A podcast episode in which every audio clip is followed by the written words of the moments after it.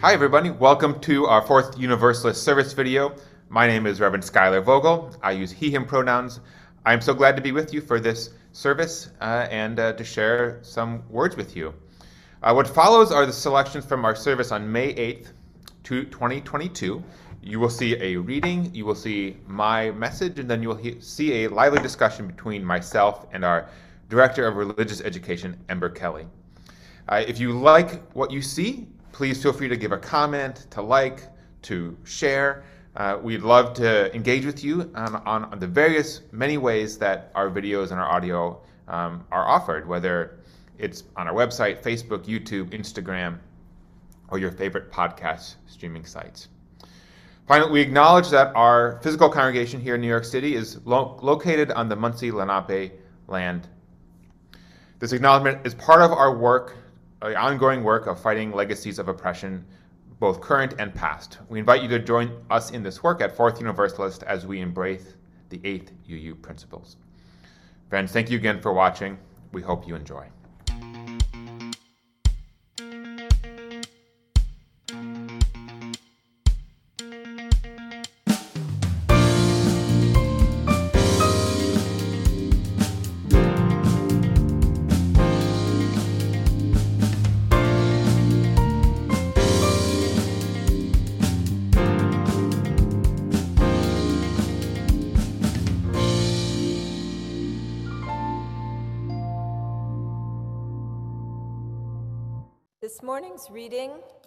Is by the American poet Mary Oliver.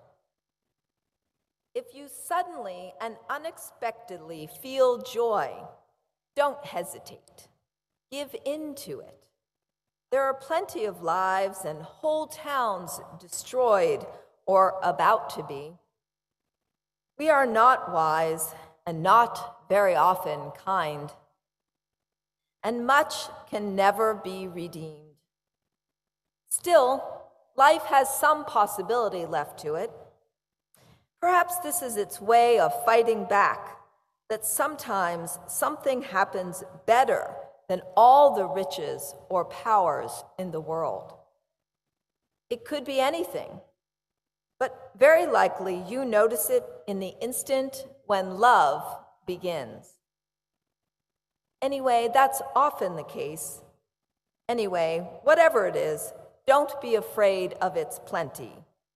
Joy is not made to be a crumb. One year, over the winter holidays during college, I took a job as a playground supervisor. The assignment was simple keep the kids from hurting each other and themselves. Do that while enforcing a dizzying array of rules for which there was no rule book. Adult common sense would make it clear, I was told. No playing on the hill over there, it was too steep. No crossing this line if you were under eight. No climbing on the fence, you might fall and break something. And of course, no shoving, no tackling, no fighting, no generally being a jerk. Now, the other supervisors who patrolled the pavement and playground were a grizzled lot. Their countenance suggested they were veterans of many an attempted hill climb and thwarted shove. But their toughness was subtly tempered by a clear fondness for the children whose safety they oversaw, as well as a fairness that engendered respect and obedience. Most children, I found, when they pushed into the lengthy list of unstated rules, usually doing so intentionally, responded quickly and immediately to what we called redirection.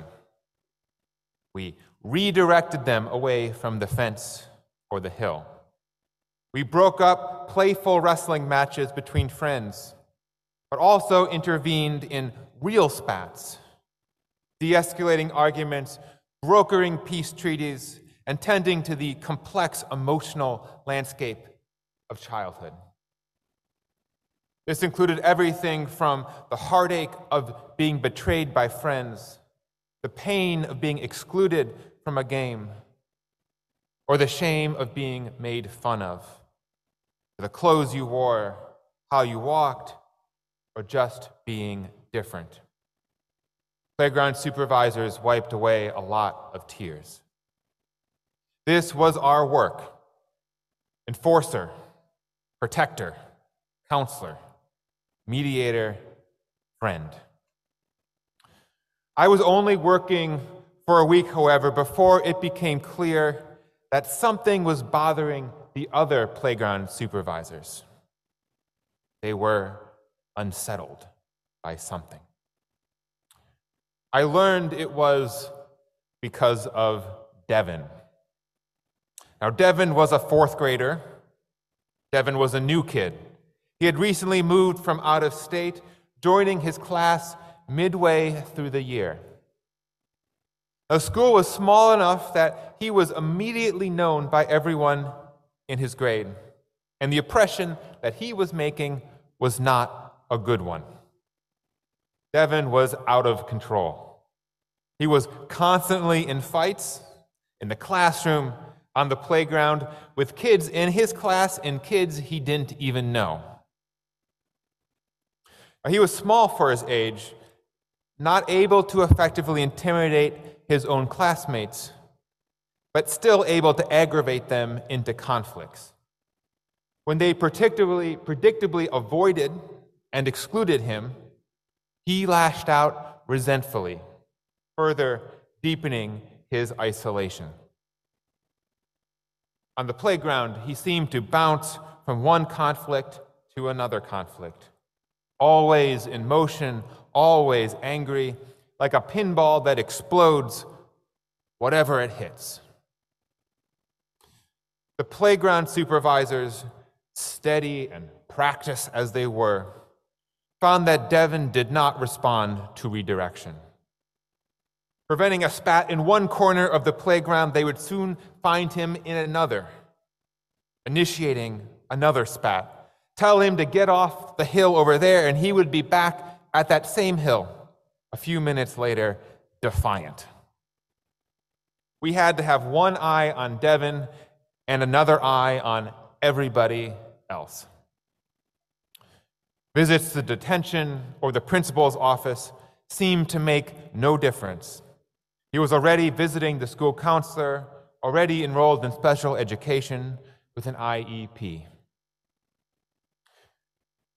It got so bad that I too was summoned to the principal's office. I was aware that I was probably the weak link of the supervisor team, novice that I was. Was I going to get blamed for Devin's delinquency? Fortunately, I was not. But I had a new assignment, I was told. It seemed they had decided that Devin had gone on long enough. The situation, a new strategy was needed. I was to become his personal playground supervisor. I was to follow him around throughout recess three times a day to be his shadow, as they called it, and make sure he didn't get into any more trouble. So I did. The next day, instead of supervising and surveying my normal area corner of the playground, I found Devin in the recess line and we went off together. That first day was rough redirection after redirection, pulling him away as he swang at a group of kids, using my body as a blockade between him and his enemies, him yelling at me, cursing at me for my obstruction. But I also saw the kind of life Devin was leading. I saw how his brittleness and erraticness led to painful rejection after painful rejection. I saw how quickly he took offense for small, sometimes imagined slights. How he seemed to escalate conflict to provoke, protect himself, and how his self righteous anger erupted not from cruelty, but resentment. I also saw, though, how he continued to always gravitate towards other kids, how he seemed like he wanted to play with others, but struggled to manage the inevitable disappointments and disagreements that would arise when people interacted. I saw that he was isolated and he was lonely as a new kid, but how he was stuck in this spiral of lashing out and alienating everyone he seemed to encounter. When he had a negative experience, and it was often on those playground days, I tried my best to talk with him, ask him what he was thinking and feeling, but what made him frustrated, and what he thought made the other kids respond like they did. We had a lot of those conversations. And after a few weeks, I started to notice a little change with Devin. He seemed to throw himself less into conflicts, like a erratic, chaotic pinball. He seemed happier to be able to play by himself, less explosive, less needy. I would dutifully follow him along still where he went, and he would tell me what he was doing, what he was thinking, share whatever he had on his mind.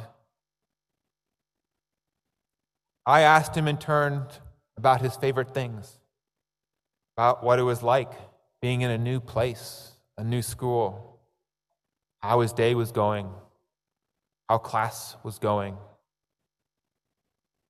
I had no real experience with children. I had zero training in child psychology or counseling. I admit that I felt really awkward almost all the time when I was with him.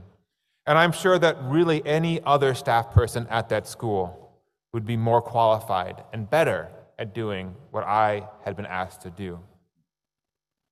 Devin did not seem to notice, and I was grateful for that. What I was becoming to him was a friend, someone who was there for him, who cared about him, who looked forward to seeing him and let him know that, who he could count on no matter what awful thing happened that morning or yesterday or earlier that week, or even at recess with him. I still redirected him multiple times at playground. But he, I did so with him knowing that I would not make him feel small or unimportant, or that he had to risk knowing that I would reject him for something that he did. He was stuck with me, and that was a reassurance. I was not going anywhere. Our relationship became a grounding rod, a safe haven, a place of refuge in all the storm that he was experiencing. A place where all those negative feelings and all that pain and rejection, anger could both live, but then also dissipate because he knew he was safe and didn't have to respond. There he could feel big enough and valued enough. He didn't need to put others down or attack. Devin and I were only together for about a month. As I prepared to leave, he was no longer picking fights on the playground and in his classroom. His parents reported that he was happier at home and actually doing his homework. He was starting to change. I do not and cannot take credit for his transformation. This is not a story about me, but about him and how kindness and compassion and love can change the life of a troubled person. I think back to Devin and this memory often, especially recently in the last few years, because there's been a certain cynicism I have found growing within me.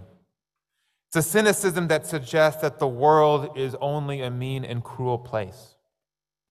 A cynicism that says that people who hurt others will be unrepentant always, that people do not wish to change and won't change, and that redemption is so rare unless it is forced and pressured or punishment is threatened. The cynicism that says that the forces of anger and hate and meanness are so thriving in this world and in the hearts of so many people, and those forces of decency and kindness and love that oppose them are weak and pathetic and powerless in the face of them. Cynicism that says that people who are like Devin was stay mean and hurtful, and that their better qualities stay silent and repressed. Now, there are the usual platitudes that we sometimes trot out that we use to push back against this cynicism. But to me, they often feel shallow. Phrases like love conquers all, or goodness wins in the end. We tell ourselves, but they ring hollow so often. In a world full of war, in a world where our democracy is denigrated day by day, in a world that has constantly lies, lies that lead to power and yet are still believed, a world that destroys the rights of one's sovereignty over their own body. When I feel cynical, I think back to Devin and I remember. I remember that even though there are so many reasons to despair, so many reasons to believe that people cannot change and won't change and refuse to change. So many reasons to believe that goodness won't win out or can't win out, that sometimes still it does. Sometimes a little kindness makes the world of difference. Sometimes a simple friendship can truly transform a person's life. Sometimes things really will be okay if we are just good to one another and trust the goodness in each other's hearts. I hope that each one of you who's had an experience like a Devin in your life, moments and people when, despite your greatest cynicism, love wins out, kindness changed everything. I want you to hold on to those moments, to remember them, and keep them tucked away in part of your mind and your heart that you can return to when that cynicism hits you so hard that you don't think that goodness has power, that love has power, you can have that spark of hope again when you need it most. Now, I can't stand up here today and tell you that I know what Devin's life turned out to be. I know that when I left that school, they didn't assign another personal playground supervisor for him because they believed that he was a changed boy.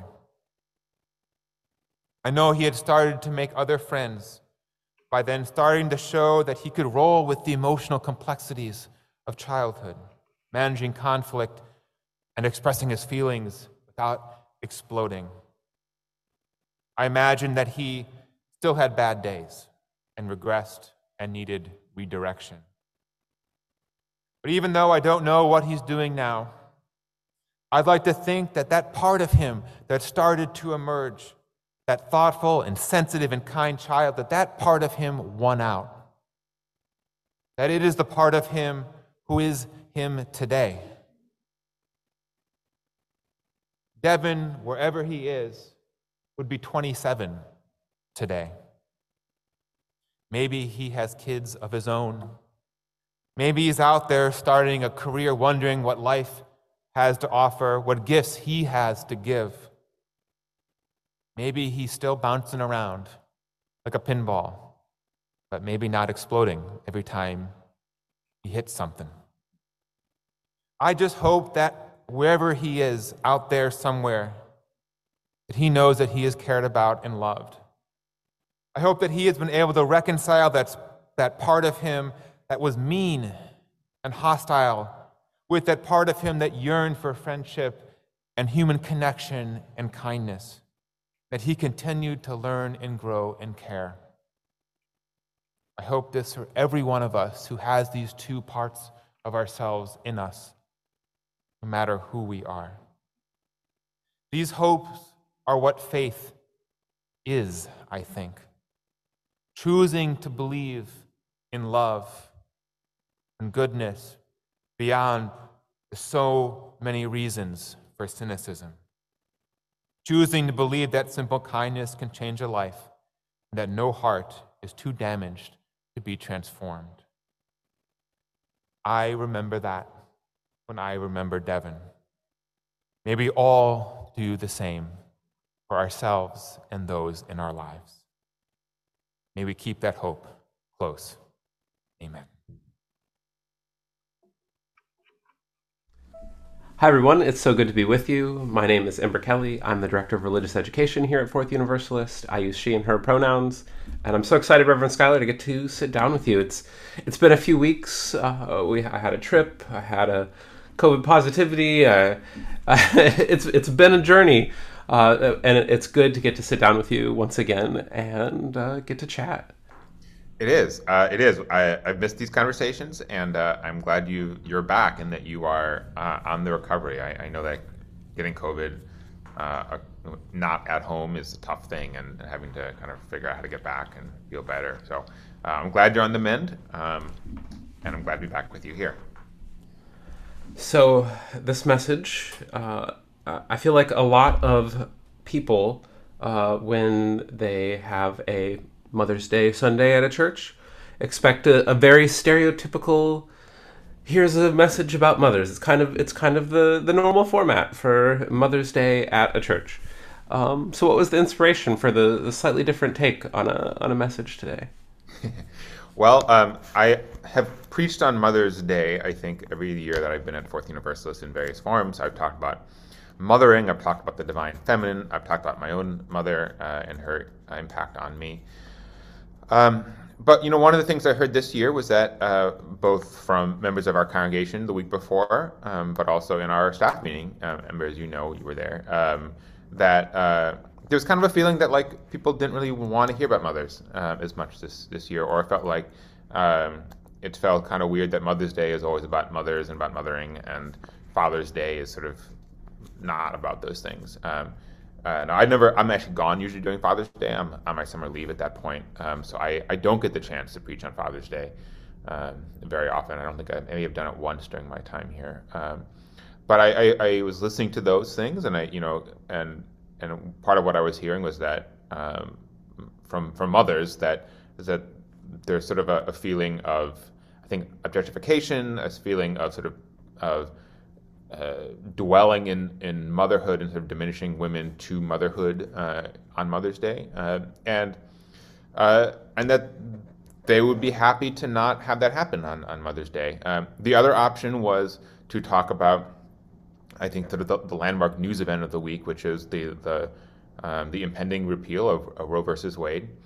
Uh, but in talking to a number of other mothers as well about that possibility, there was a feeling that that um, would potentially stir up a lot of um, difficult feelings um, around on, on, Mother's Day specifically as well. So, so I, I, I will probably save that sermon, that message for an, another time, simply because um, the issue of abortion paired with motherhood is just really, it's a really, um, it's a very challenging topic, and it stirs up a lot of really complicated feelings for a lot of people. Um, and and so I wanted to, I wanted to respect that as well, and, and if not focus specifically on mothers on Mother's Day, at least not um, not be in a position of making it a more difficult day. Because for some, for a lot of people, it is a difficult day. People who have a hard time with their relationship with their mothers, who maybe wish they could be mothers um, for a variety of reasons, or are really struggling to be mothers themselves. There's just so many reasons why Mother's Day can be hard. Um, in addition for to being a lovely day for people who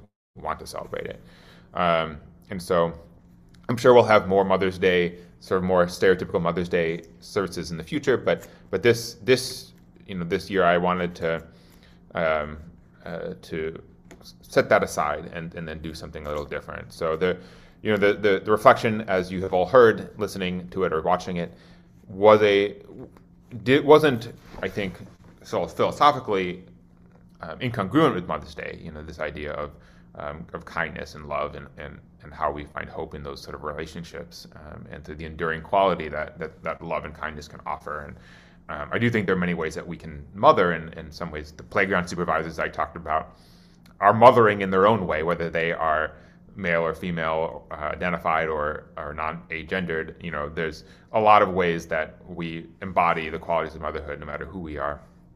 Um, but I didn't want to. But I, I, I, felt like that was a way to speak in some ways to the spirit of what what parenting was and is, without going at it super directly.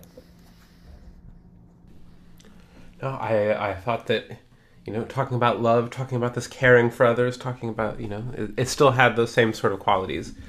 Um, I mean, and it really is fascinating, like you like you said, this um, kind of divide in the way that we both celebrate and even talk about Mother, Mother's Day. Um, you know, I think one of the things that I observed in uh, our conversation that we had about uh, the topic for for this weekend is that you know we're we when it comes to Mother's Day we do have this like sort of we we have this more nuanced discussion where we are talking about like oh this is complicated for people you know, lots of people don't have good relationships. And then you get to Father's Day and you generally see the same kind of conversation disappear. It's just, oh, happy Father's Day. Um, go enjoy some football or something, you know. football isn't on in June, Ember. Okay, go enjoy some, well, it baseball? Okay. See, I'm a little bit out of the loop on sports these days. So, um, but, you know, so I think, um, you know, that uh, it is interesting to me. And you, you pointed out there, like, how, uh, how, it's such different ways it's being addressed and oftentimes that happens in the churches too so but i really you know i enjoyed this message and thinking about how um, the way that we care about uh, people can really impact their lives can make a difference you know so much of activism you know like we like to think that we, we, we all want to be like the, the the Martin Luther King, the, the Gandhi. We want to be the big figurehead figure. Um, at least I think a lot of activists do. But a lot of the real work of activism and of changing the world comes from these one on one connections that you make that can help somebody. Um, I mean, that, that's such a, a key thing in, in creating a positive change in the world.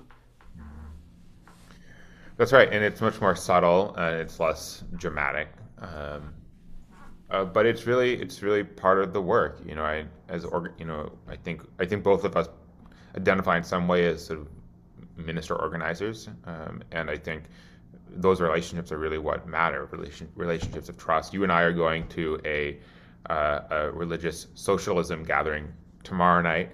And a lot of it's going to be relationship building. And I think part of the, the beauty of it is going to be that uh, it's going to be a space where people who are unapologetically left uh, and, and, and, clergy are able to connect with each other. Um, and they're from all five boroughs people are you know from diverse backgrounds and religious traditions, and it should be a really wonderful thing. But you know we can't move together as as people of faith or people of conscience unless we trust each other, unless we know each other, right? And so those kind of relationships really matter. Um, and there's a lot of reasons, and they also sustain us when things get rough. I think part of what we're seeing with this week of, of the Roe versus Wade repeal is just people are feeling really angry and also really dispirited. And, you know, I've seen these memes about like you know Mother's Day. Uh, maybe it was a New Yorker cartoon that's like all I want for Mother's Day is for 50 years of my activism to not be wiped away and uh, you know one one pen stroke, right? Uh, it's very dispiriting, but we are able to go forward with each other, and that is that is a great gift. Right. It's it's definitely been a week of complicated feelings for me as somebody who grew up evangelical um, and very much part of that uh, pro-life. Um, I, have switched to more anti-choicer uh, language recently, um, but you know, like knowing the you know that this has been something that they've been obsessed about for like as long as I've been alive. You know, this was talked about in church. We got to get the Supreme Court stacked. We got to overturn this, and then we can like start making the Christian nation we need. And yeah, so it's it's definitely been a, a complicated week of feelings um, for for me around that, um, knowing that. But you know, I think about the fact that it was getting out of that uh, that right wing echo chamber and having relationships with people that really helped me to like you know there, I, I was discussing it with a few of a few of my friends and i was just saying like guys like it's it's usually not something you can just like debate somebody into changing their mind on. Um, like this is this this took me years of deprogramming to to escape that way of thinking that, that impacts you that it, it it's rough but it it takes that relationship building. Yeah. Yeah. Absolutely. Absolutely. How was it being i know you were back um, back home in the Midwest with family this week. How was that? Did you have conversations with with folks there? Um, a little bit. Um, uh, the whole being isolated because because of COVID meant slightly less conversations. Um, uh, but I mean, it was it was really interesting. Not related to that, that um, uh, my my son was was watching some science documentaries and talking about things that he learned about like how if Mercury went out of loop that it would cause the Earth to like destabilize. And you know he was he was so fascinated by the science of all this. And my uh, mother uh, spent lots of time talking about religious counterpoints in creationism. And it was yeah so it was a week of it was two weeks of complicated feelings about uh, religion and science. Um, so um, yeah it's it's complicated stuff. Um, I'm curious where you know to get back to uh, the message though. Was there anything that you besides like your own personal experiences because obviously that's a, a, good portion of the message is ta- telling a story of, of, this young kid was there other resources that you drew from as you thought about this any books on like the topic that kind of inspire you i did do some re- deeper research that didn't make it into the sermon around the origins of the phrase love conquers all and it comes out of virgil um, he was a Roman writer. And the phrase actually is part of a, a story uh, where where someone uses love to such an extreme that it, it actually destroys him. Hmm. Uh, and it's and it's almost a warning to the all all consuming power of love, where um, where he loves this woman, the character loves this woman so much that he basically, and then she rejects him and doesn't want anything to do with him. Um, and he, but he's so overwhelmed by love, and his whole life is so so obsessed. He's so obsessed by this love of this woman that he ends up dying. Um, and uh, and so the phrase itself really is not does not mean what we usually use it to mean, um, which is part of the interesting thing about it, right? Is that like we use it as a platitude, but it really was not intended as a platitude at all, but actually as a warning.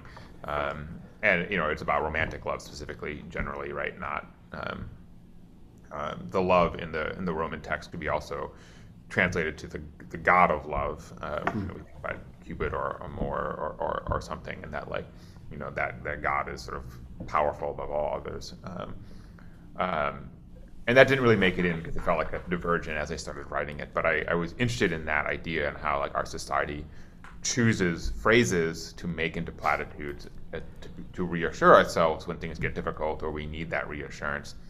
Um, and yet they're not even they were never intended to be used in that way. Um, they're actually it's much more sophisticated critique. Um, and so I think that was interesting. I didn't end up using it, but I think it right. does does speak to uh, the nuancing of these platitudes that we wrestle with, right? Um, that I don't think we can say that love conquers all in the way that we mean it mostly in these days, right? That like that right. love in the general sense, not romantic love, but love in general will win all. I think that's a that's a that is a faith statement, that is a hope statement, but it is not, I think, empirically empirically true. Um, I think there's just so many counterexamples to that. Um, and uh, and that is part of what we do as a faith community is live into our hopes for the world. Um, and and believe that and by living into them we we can kind of make them into some form of reality. Right. Right. That, i mean that has me thinking about uh, i feel like there's been some conversation recently around uh, um, I think the term is like toxic positivity, like the the where where you're so relentlessly optimistic and positive that you just like refuse to admit that there might be challenges, where you refuse to um, admit that people might have complicated feelings, that it's always just, if you're positive, then everything will be perfect in the way you want it. You got to um, be positive so that it manifests itself, uh, you know, to the point that you forget the the fact that we're living in this very real and very complicated world, um, and we do like to take these platitudes and turn them into things that they're not.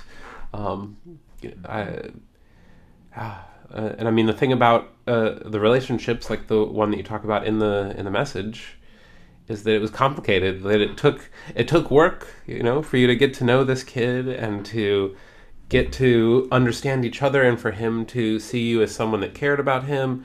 It's complicated work. It's not just like come in and be like, okay, young kid, let's be positive. um, it, it's complicated, hard work, but it's it's worth it. But you can't force it. You can't force it. Um, and you know, like I'm sure there's a hundred other kids that that us palling around the playground would have not had that same result. Um, but in that one time, it, it did. I hope um, you know that it was long lasting.